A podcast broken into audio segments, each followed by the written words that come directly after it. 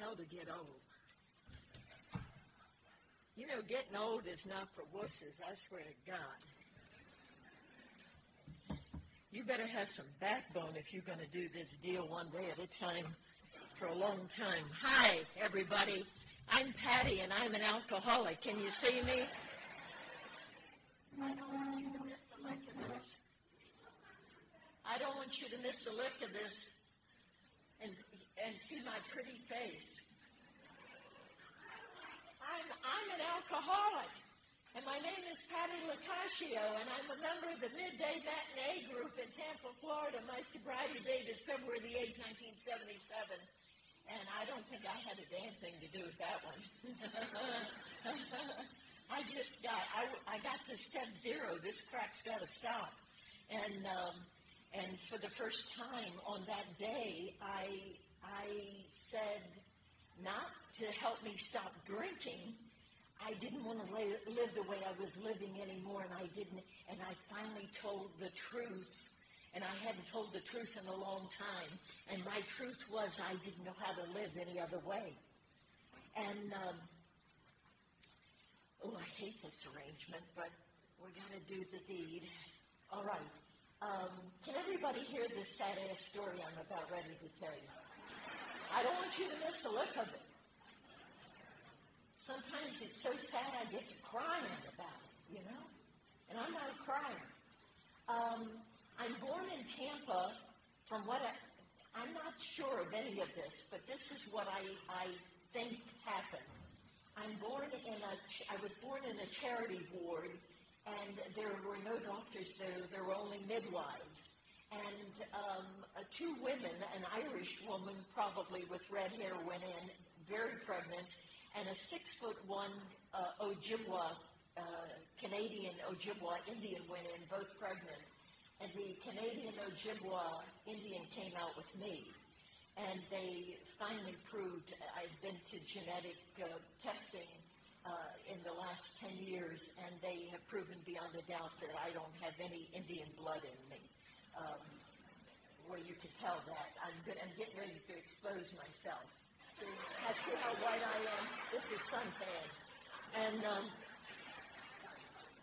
Florida sun. Anyway, um, uh, she didn't like white people, and I don't blame her. I don't blame her. And starting at about a year and a half or two years, she started putting cigarette butts out on me, and she would break my arms and my legs. That was, uh, and we never lived indoors. We lived outdoors, and I was hungry all the time. And I had an older sister, and um, uh, Tina, and she was uh, uh, an Indian, and she had black hair parted in the middle, bronze skin, and turned out she was six foot two. My mom was six foot one, and I had two brothers uh, John and Vernon, they were six five and six seven, and I'm five three and a half. So it just, you know, it, you could tell. Anyway, um, when I was about four, she started selling me to white men uh, for sex, and by the time I was eight, I had syphilis, and uh, they finally took me away from her, and um, I was adopted by uh, by a couple, and they took me to Washington D.C and uh, they were bo- both born in Sicily in 1890, and they came to America in 1908. And Papa was the, the oldest of 16, and my mama was the baby of seven. And it was just like big fat Greek wedding. I had more first cousins, and uh, all named Tony and Maria, you know.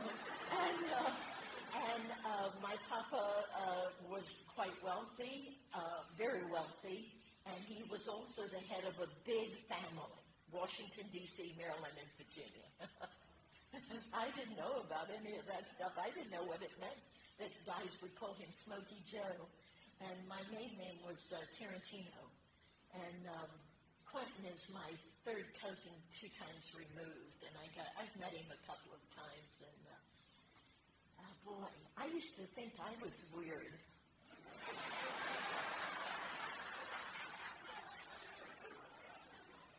A boy strange. Um, but we're not supposed to badmouth our relatives, are we? So um, they took me. I had never had a bath. I had never seen a flush toilet. I had never seen anything. We lived out on the streets. And so when I got adopted, this first night they tried to give me a bath. I had never, I'd never seen a flush toilet, and they wanted me to get on top of that, and I thought that water was going to suck me down, and I was frightened of it. And I had never had a bath in a bathtub, and um, I didn't want any part of that, and I was loaded with bugs and everything. So the next day they took me to the doctor, and I had tuberculosis, and I was dying of malnutrition, and I had rickets so bad, both legs I could hardly stand up. And uh, so they put me in the Takoma Park Sanitarium run by the Seventh Day Adventist outside Washington, D.C., and I was there for a year. Uh, and thank God they had just come along with penicillin. And, and so I, penicillin it helped the tuberculosis and the syphilis. And um, my adoptive mother came every day, and now everybody thought she was just a really beautiful. She looked just like Claudette Colbert. She was so beautiful. She was four foot eleven, and and um, and everybody thought she was this just sweet Sicilian gumani, you know. And she taught me how to read and write, and she taught me mathematics. And she came every day, and my papa came. And one time, um, I, I, one time I remember asking my papa, "Why did you adopt me?" And I knew I would never get the truth out of him. And I still, to this day, don't know the truth why I got adopted. And in a time when people didn't adopt babies, but they didn't adopt eight-year-old sick little girls. And, and he looked at me and he said, I love you, Retta Curls. And I thought, that's it. That's the closest I'm ever going to get to the truth. And um, so, I, I, and then I had a year of bed rest I got, after I got out of the hospital. And I had never seen, I had just never seen anything like this. My bedroom and a private sitting room and a private bath and uh, they had hired a black mama for me, and she had her own bedroom and a sitting room and a private bath on the second floor, and we lived six blocks from the Capitol.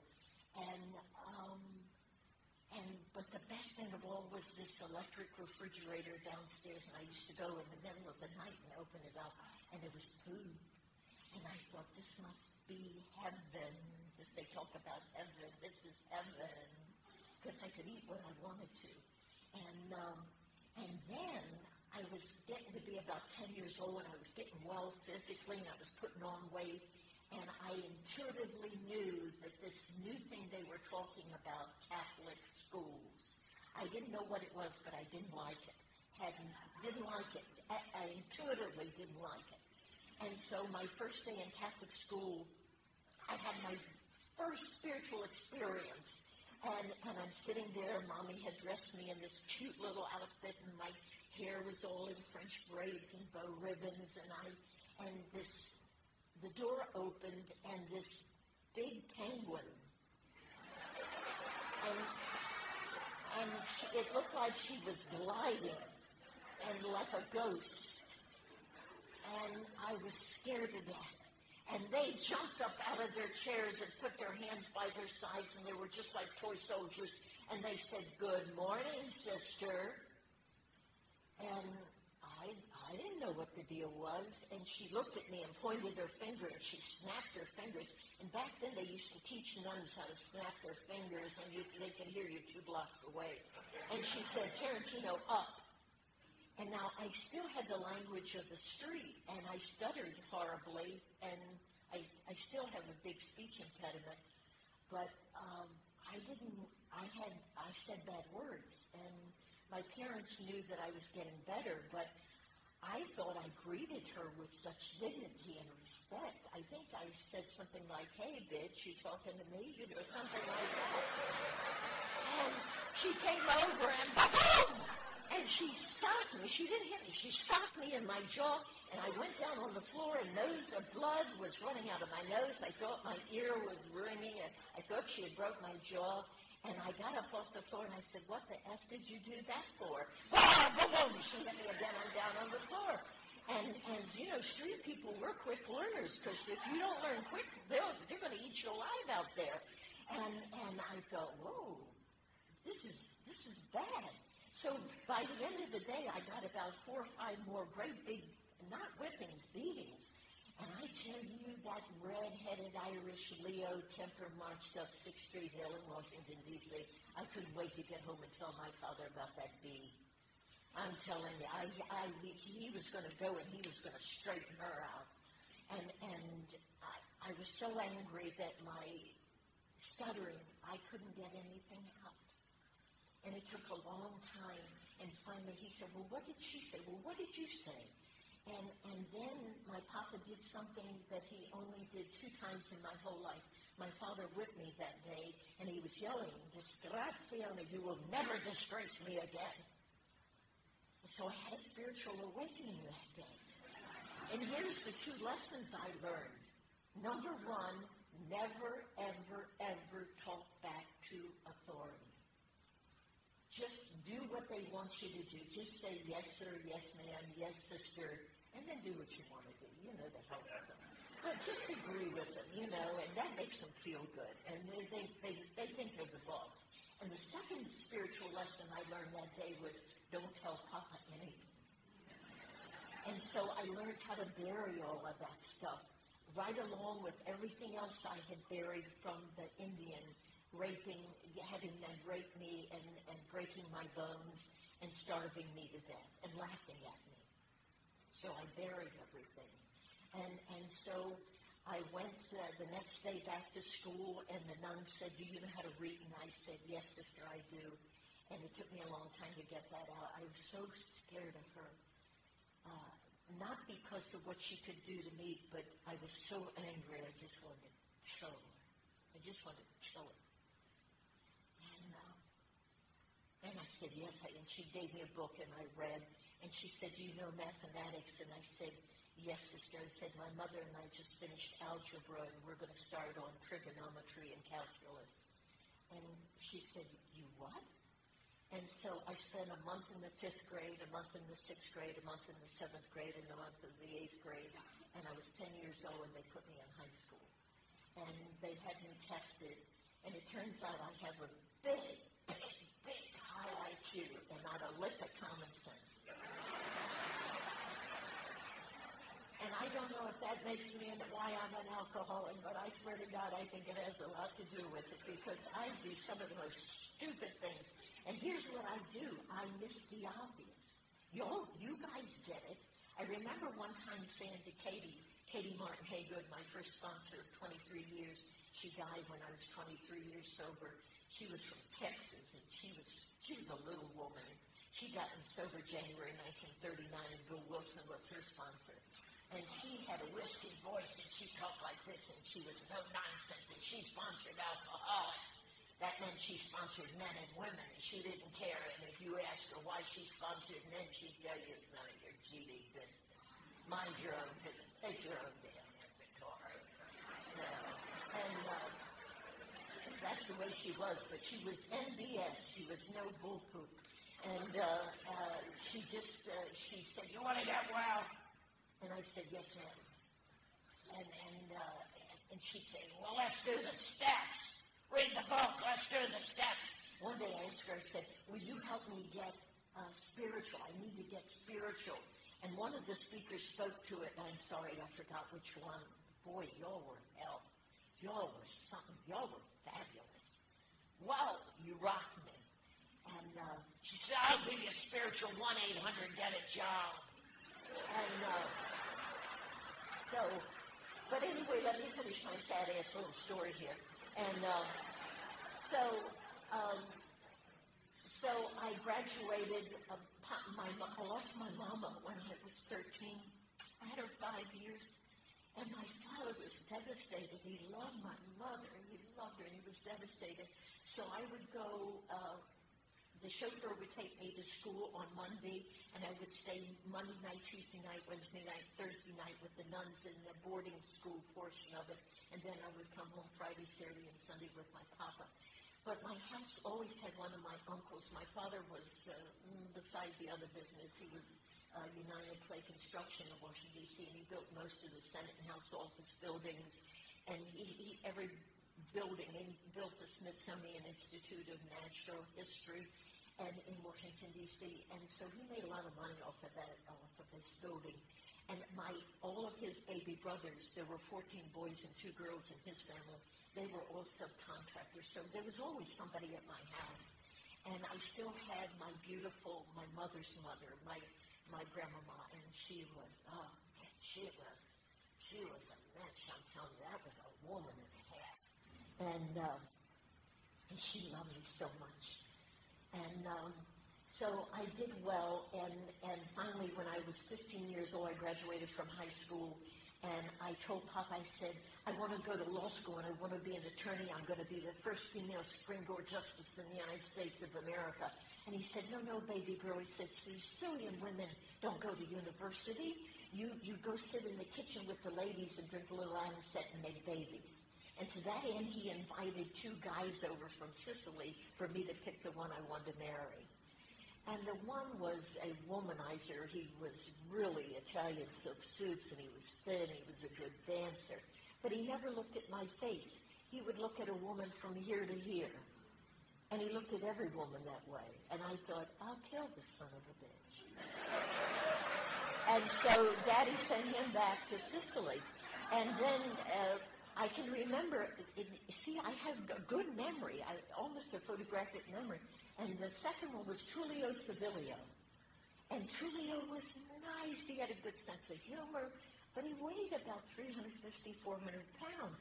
And I weighed about 89 pounds, so we're heading down to the beach this one summer, Sunday, and I'm looking to Tullio, and I know how babies are made, and I'm looking at Tullio, and I look down at me, and I think he's going to squish me. And uh, so he took me to this North Beach, Maryland. Well, back then it was a beach where you didn't take decent white men, only loose women and motorcycle people and hillbillies and, and poor white trash went to this beach. And I was thinking, I was laughing. I thought, my father's going to kill this SOB when he figures out what beach he took me to. But, you know, so it was Ewald's Tavern. I remember the name of the place we went to. And we walked in and it was dark and they had gambling and slot machines and they were playing that hillbilly music. You know, help me make it through the night late. Hold your warm and tender body close to mine. Lay your head upon my pillow. Jesus, that was good music, you know. And uh, he bought me a Miller High Life beer. And I had it and it was wet, cold, and delicious. And by the third beer, it had gotten to my tummy and it went boom. You, you see, you're alcoholic. Now, you Alanites, you have no idea what the hell I'm talking about. But that alcohol gets down here and it goes boom. And something magical and mystical happens. Baby, boom. You know? That's what we live for.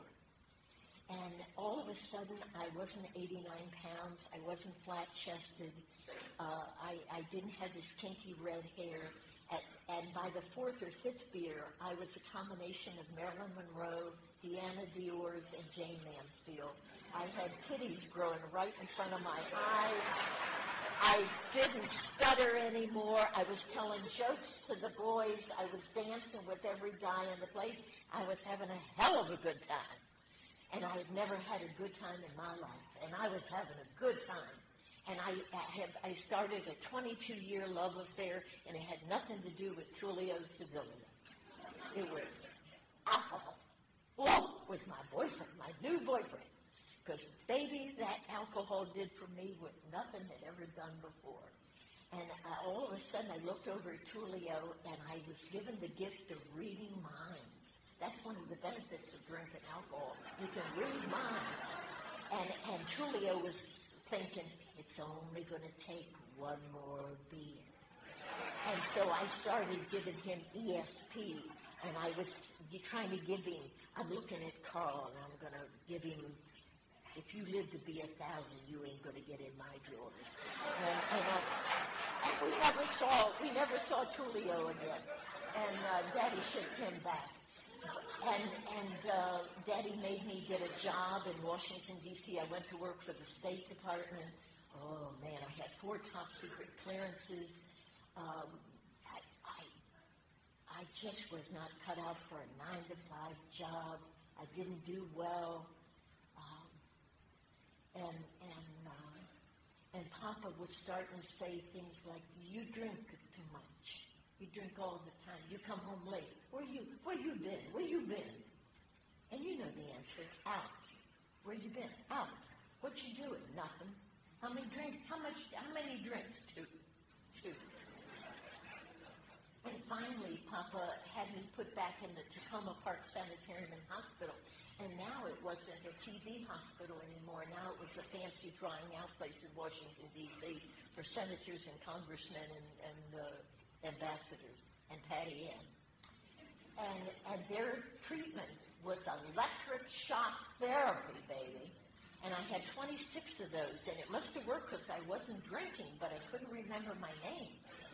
And I intuitively knew that I had to get out of there or else I was going to die. I just knew I was going to die. And so I got myself thrown out of there. I made, I went to occupational therapy and I, they gave me clay and I built, built a anatomically correct male member.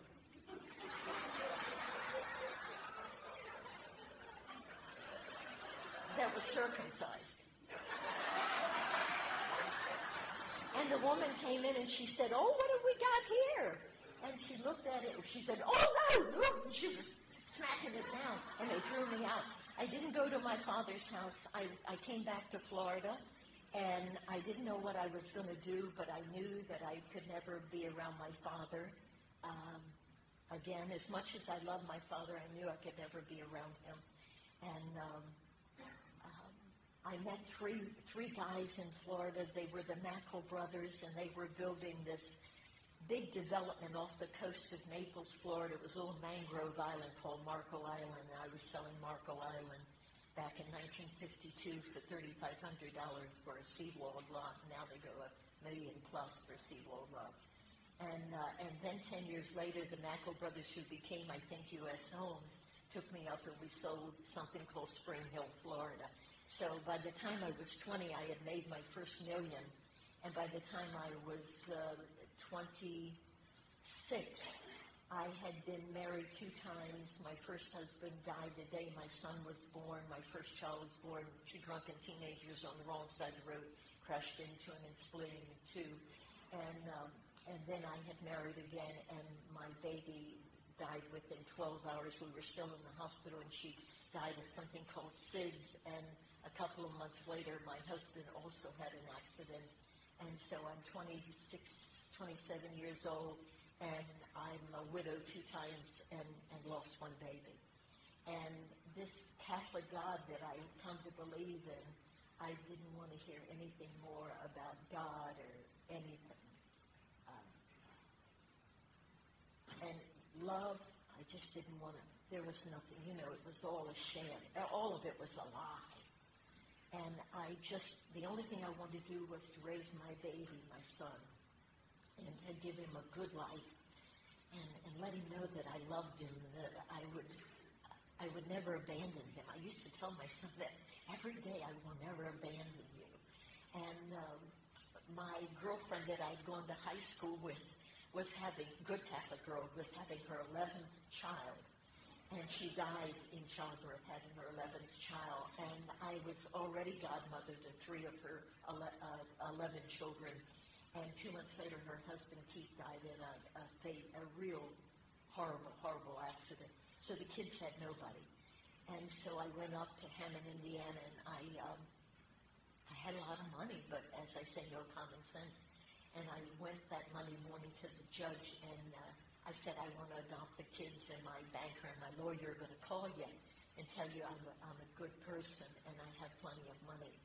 And he said, why should I let you adopt these children? And I said, you don't want 11 kids on the welfare rolls of the state of Indiana. And he looked at me and then he started signing the adoption papers. And so uh, that night, I got them all in bed and I was sitting on the toilet. You know, that's the best place that alcoholics do their best thinking sitting on the john at night in the quiet. And I thought, my God, what have I done? Twelve kids and the oldest was 10 and a half, and the baby was two months. 12 kids under 10 and a half.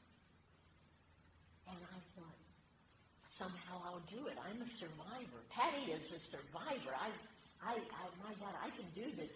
I can do this. And um, and I took them back to Florida, and we used to we laughed a lot. I tell you, my kids, I didn't know I didn't know how to be a mommy. I really didn't, because I had never been taught how to be a mommy, and and uh, uh, never, I mean, you know, and. Um, and I would say to the kids, you know, mommy doesn't know what she's doing. And they'd say, yeah, mom, we know. And, uh, and I'd say, we have plan A. We have plan A. And if that doesn't work, we have plan B. And the little kids would say, come on, plan A. And we'd have little rooting session. And, and, and, I, and I hired a cook, and then I hired a housekeeper, and then I hired somebody, uh, a male, and he was a nice guy. He was an older man, and I checked him out thoroughly, and he had a red vest on. He had a suit on, and he had a red vest, and I thought, ah, that's that little panache. You know, I like that. And he loved my kids and my kids, so he drove them all to soccer practice and baseball and football and doctor's appointments, and I got to sell real estate and make money. And then we got, um, I homeschooled the kids because Florida's never been known for its schools at all. I won't talk about, I was going to say something horrible about one of our football players, but never mind.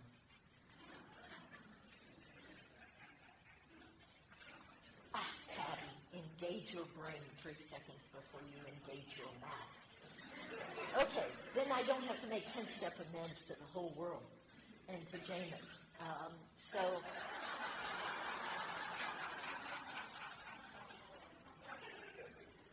Shoplift. Um, rapist. Um, anyway, so so we're doing pretty good. We're doing the deal pretty good, and I'm going to with this love affair with booze, and and the kids are growing, and uh, and then they're growing, and then they're growing, and it comes time for university. And I remember I used to say this mantra: "Haven't you kids ever heard of state schools?" You know, and uh, and all of a sudden I had to make a lot more money in my drinking, and and and we did we did pretty good. There wasn't a whole lot of anything that I I wasn't able to handle, and um,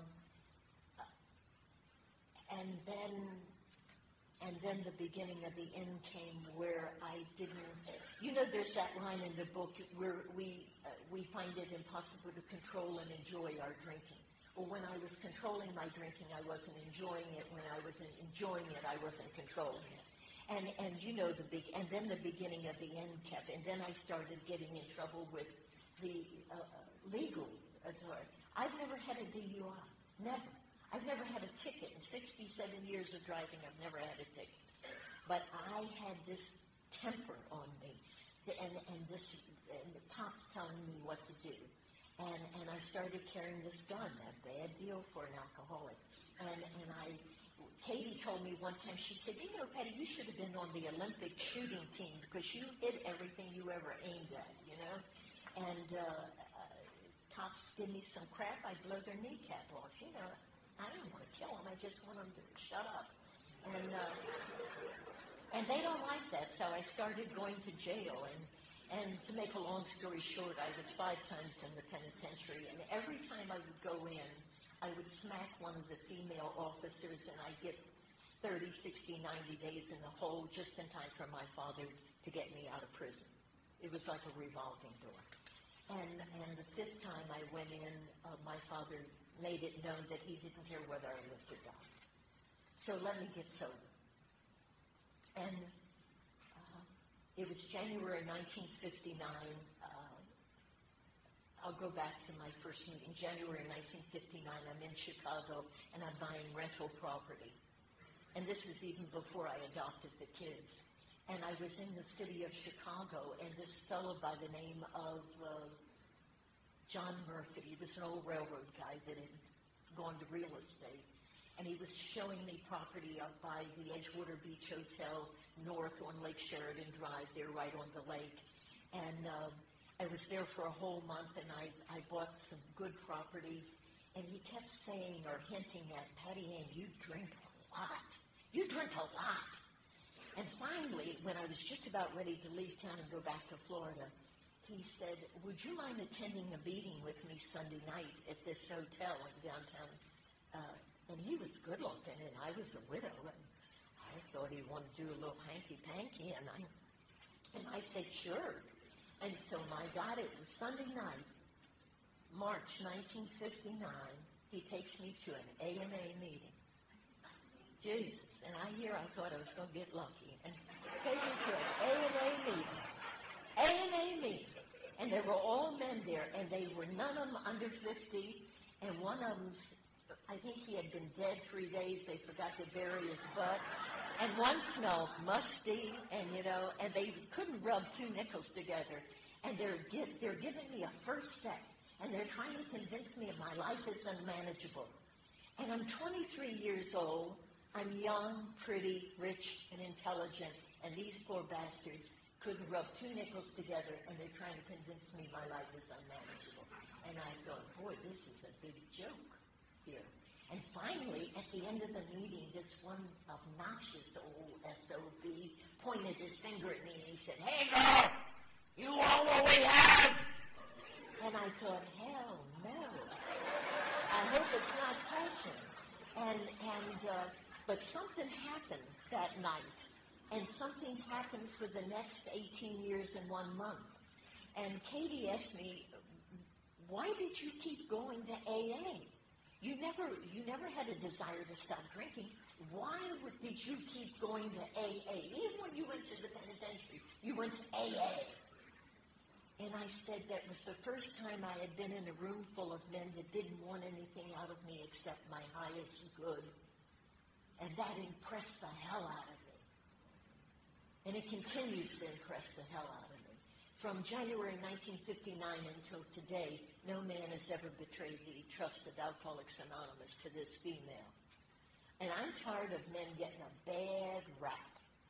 Because there's just as many snakeheads as there are snakes in Alcoholics Anonymous. So let's face up to that little fact, you know. So don't you women be too easy to point your finger at the guys that are hitting on you. There's just as many females hitting on the guys. Now that we got that out of the way, we can get go on.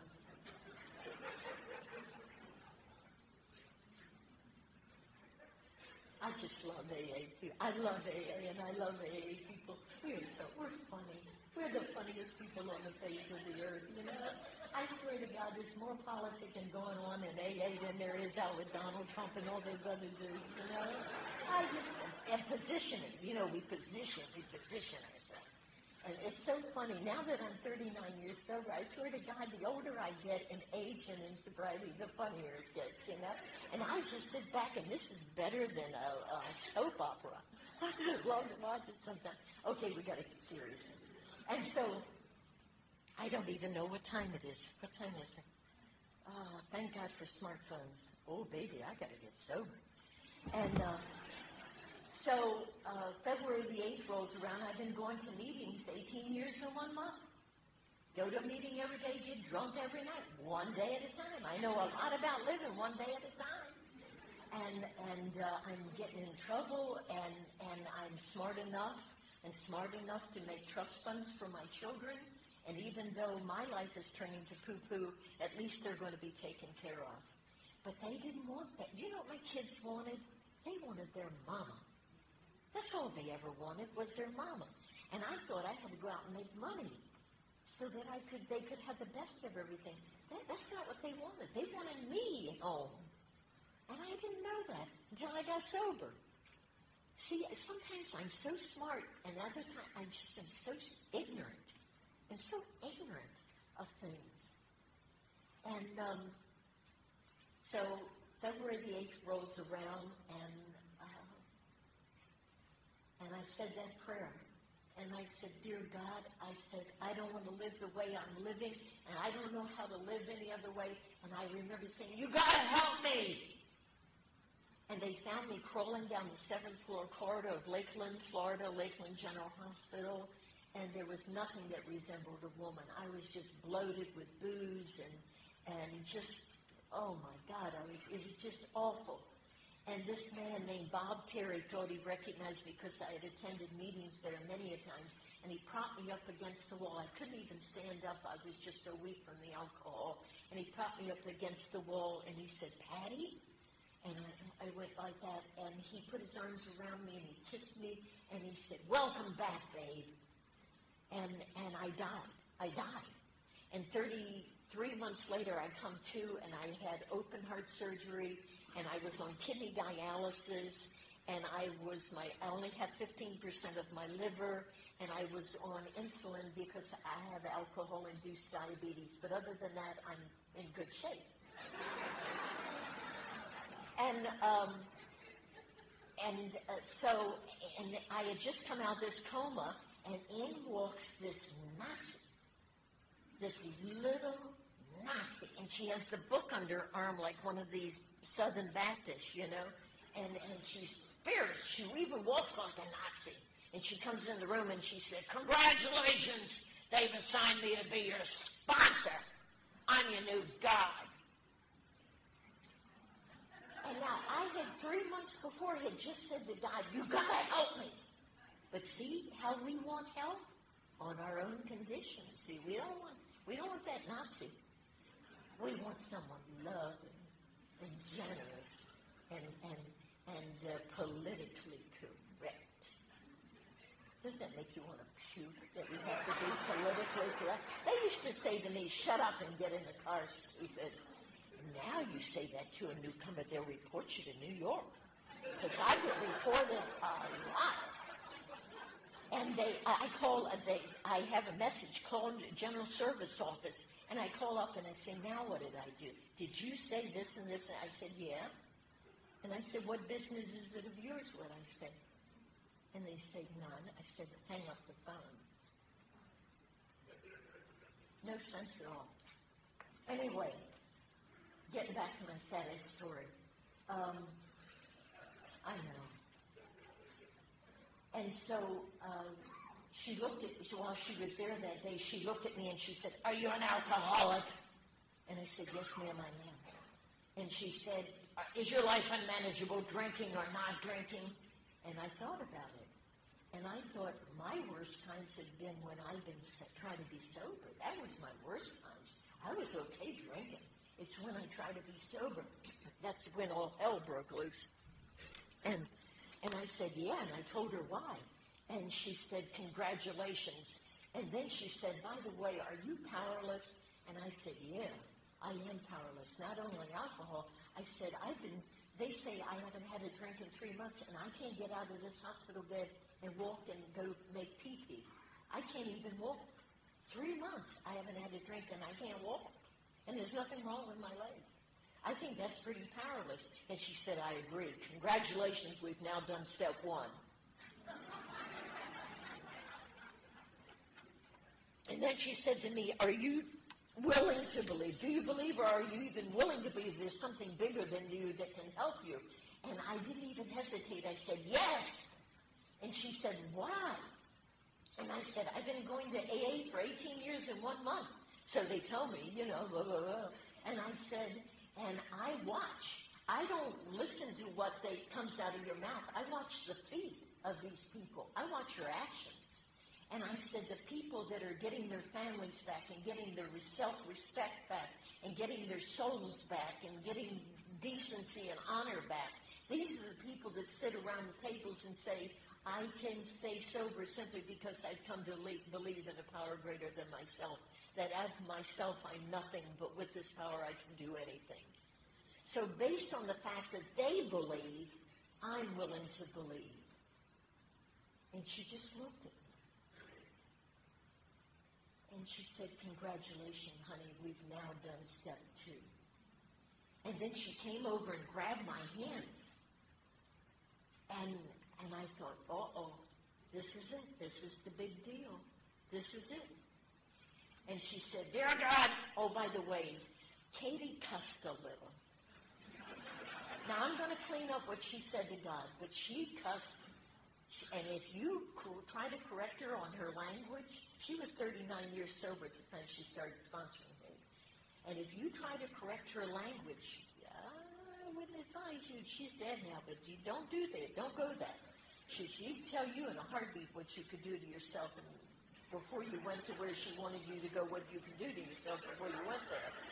And uh, and she grabbed my hands and she said, There now, this is Katie Martin Haygood. Every time I do it, try to do it my way, I F up. I'm going to do it your way today, God. Always turns out better. Amen. And not many people uh, intimidate me. Not many people do. And she intimidated me. And I was scared. You know why I was scared? Because I knew that God had sent this woman into my life to save my life. And I knew that I might not say the right words and that she would walk out the door and leave me. And I was scared. I was really, really scared. And so I'm holding her hands, and I know she wants me to say something. And I close my eyes and I say, Dear God, please, please put the right words in my mouth.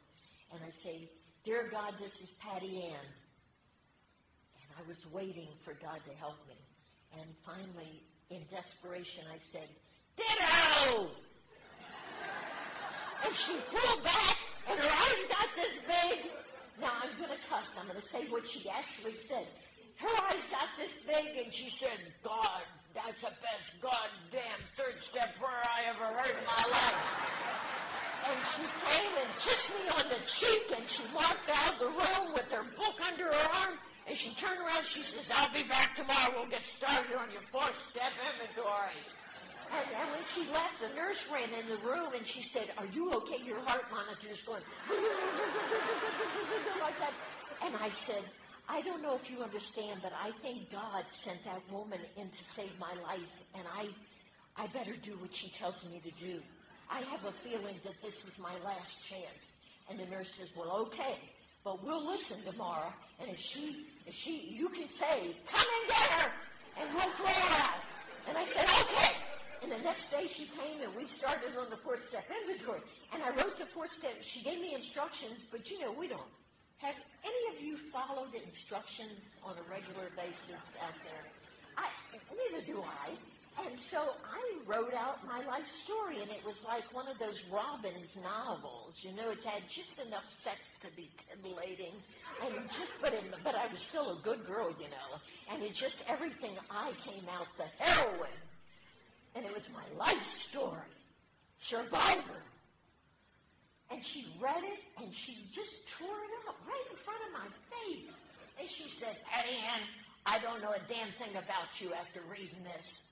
She said, all you've told me is every filthy, dirty, nasty thing you've ever done. Step five doesn't want you to tell. I don't need to hear every filthy, dirty, nasty thing you've ever done. I need to know the exact nature of your wrongs, and you need to know the exact nature of your wrongs. So she bought me the 12 and 12, and she made me read chapter 4 about social instincts, security instincts, and sexual instincts. And she said, these are all God-given. They're real good things. And we just, we just screw them all up. And that's where your character defects are in there. I want you to write, why, why do you steal? Why do you lie? Why?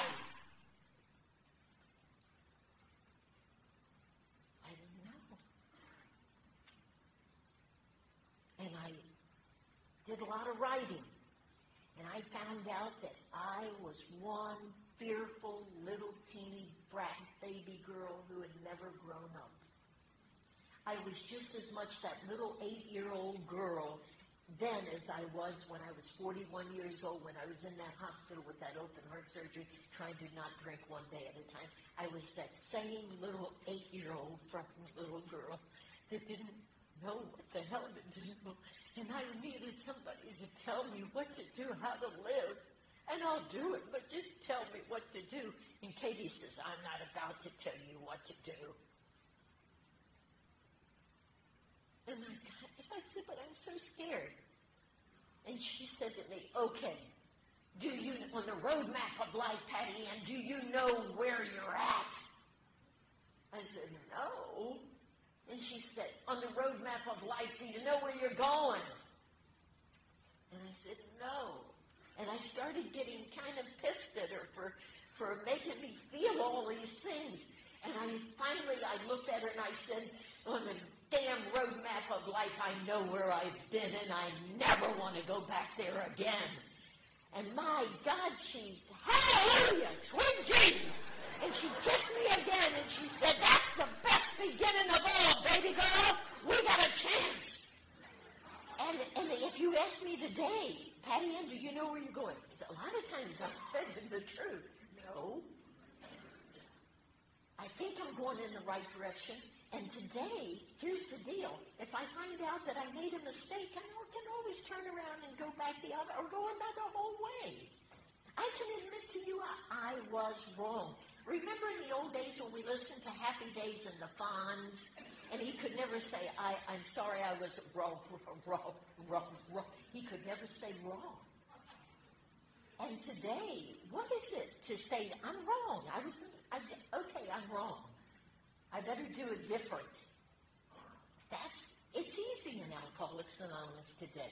At least I'm finding it easier to do.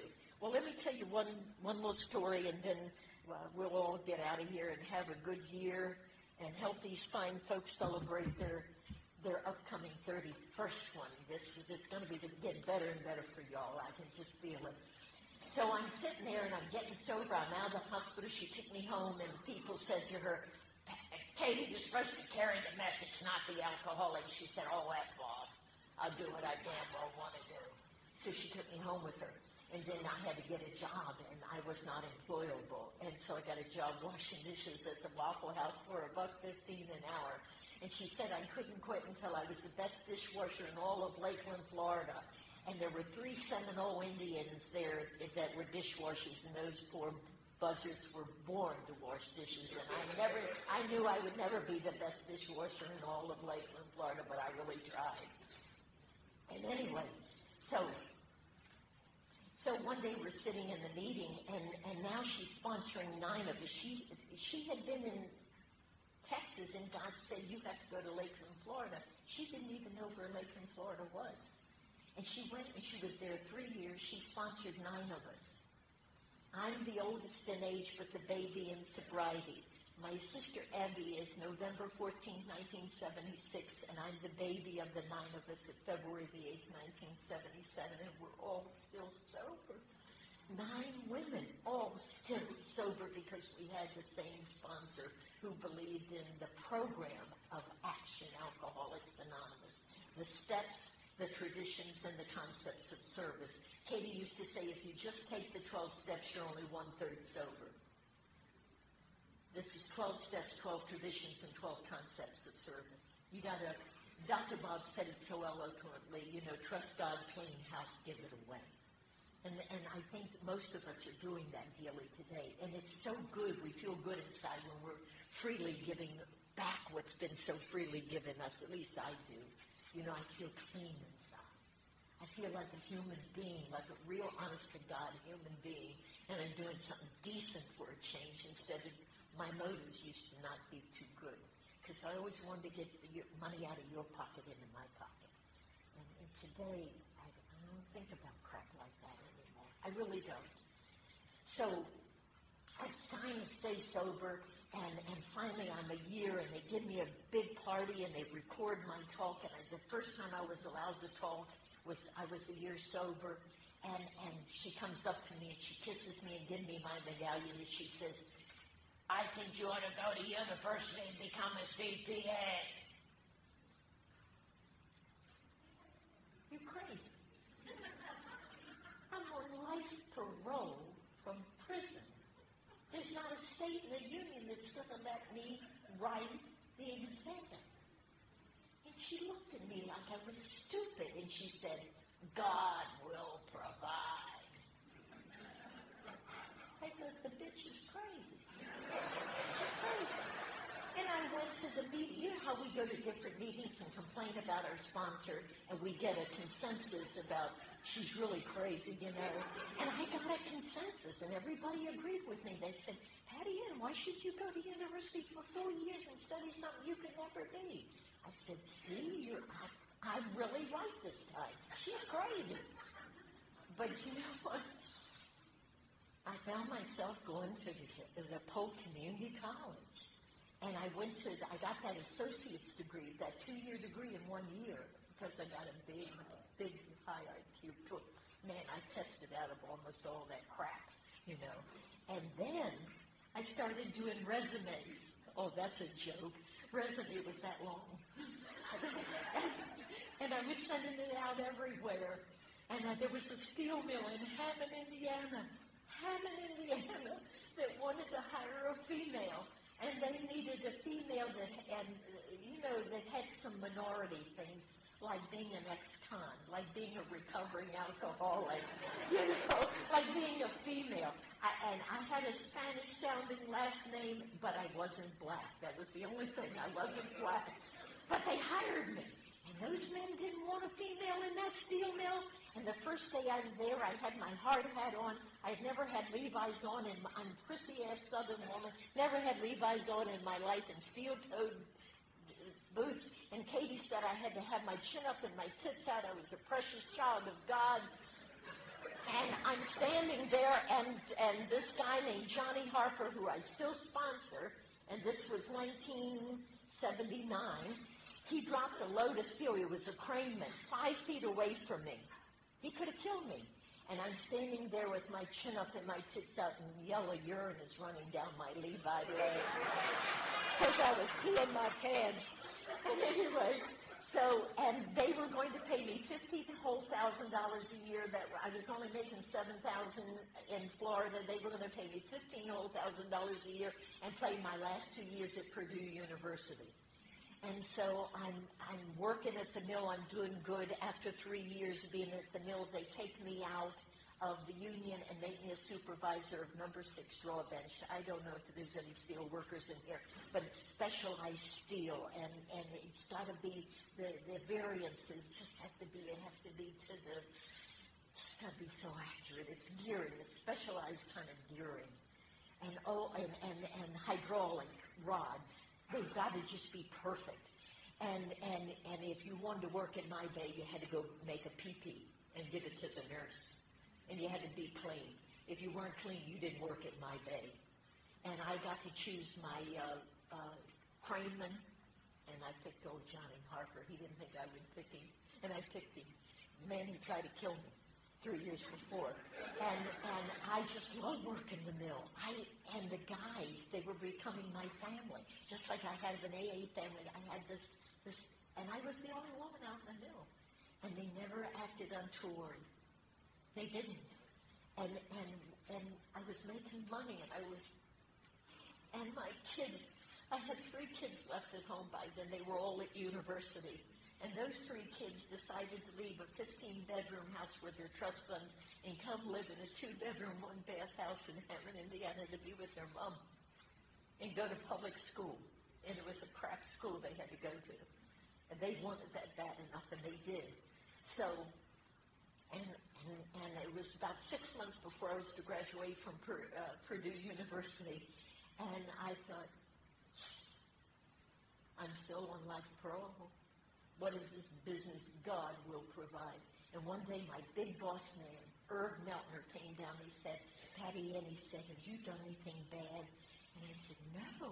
He said, your parole officer's on the phone up in my office and needs to talk to you right now. And my God, you know what we think alcoholics think? Um, old warrant. Old warrant. We, we always, yeah. And I said, oh God, they found an old warrant. Oh God. And I'm going up the stairs and my legs are shaking and quaking. And uh, I pick up the phone and he said, I don't know what you've done, but you've just gotten three governors to sign three pardons. Virginia, Texas, and Florida, where I had done time in prison. You, three complete pardons, you don't have that criminal record anymore. And I dropped the phone and I started screaming and everybody, the steel mill went crazy. Frank Kyle, the president, came out and he was saying, oh God, Patty Ann, we're so excited for you. Said, go home, you're useless to me. And everybody was tooting, all the cranemen were tooting the horns. And I went home and I was shaking. I called Katie and she said, I told you God would provide. So I'm sitting there and down in Indianapolis, and I got my exam book and I ripped it open, and I it's crowded, the room's crowded. I said, "Now, dear God, I'm 46 years old. we don't have time to waste. I got to pass this damn exam. I got to make money. I got to get started. And, and so I got to pass this exam on the first sitting. And I didn't know these two kids sitting next to me, and they said, Dear God, save for us. And I passed on the first setting. But let me tell you, let me tell you one quick story, and then I really will shut up. Yeah, I got five minutes, four minutes. I had been, I had moved in Chicago uh, during this time when I was uh, writing, getting ready to write the exam.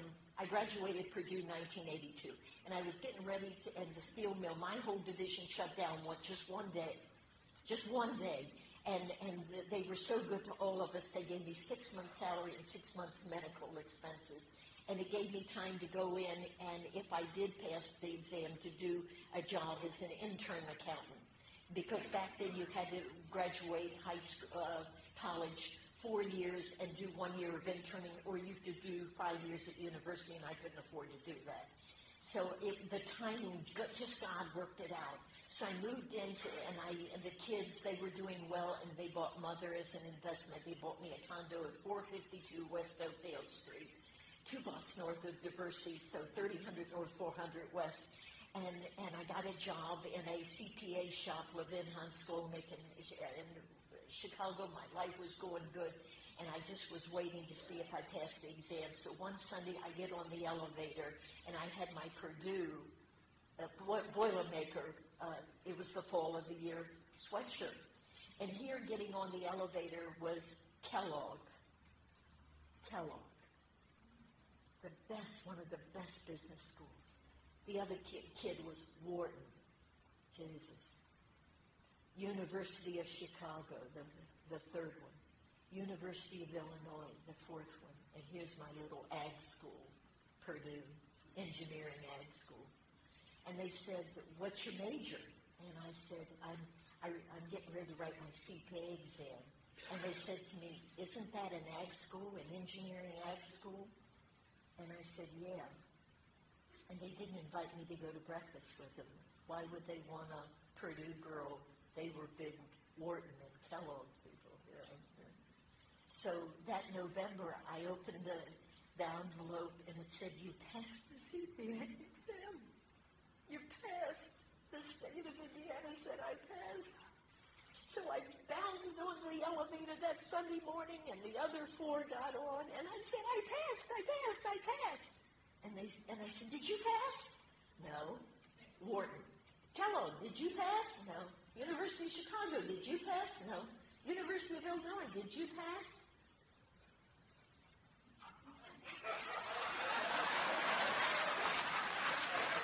and I said, and I said, and I will shut up, I said, I think you should have gone to an ag school. I love you. Thank you.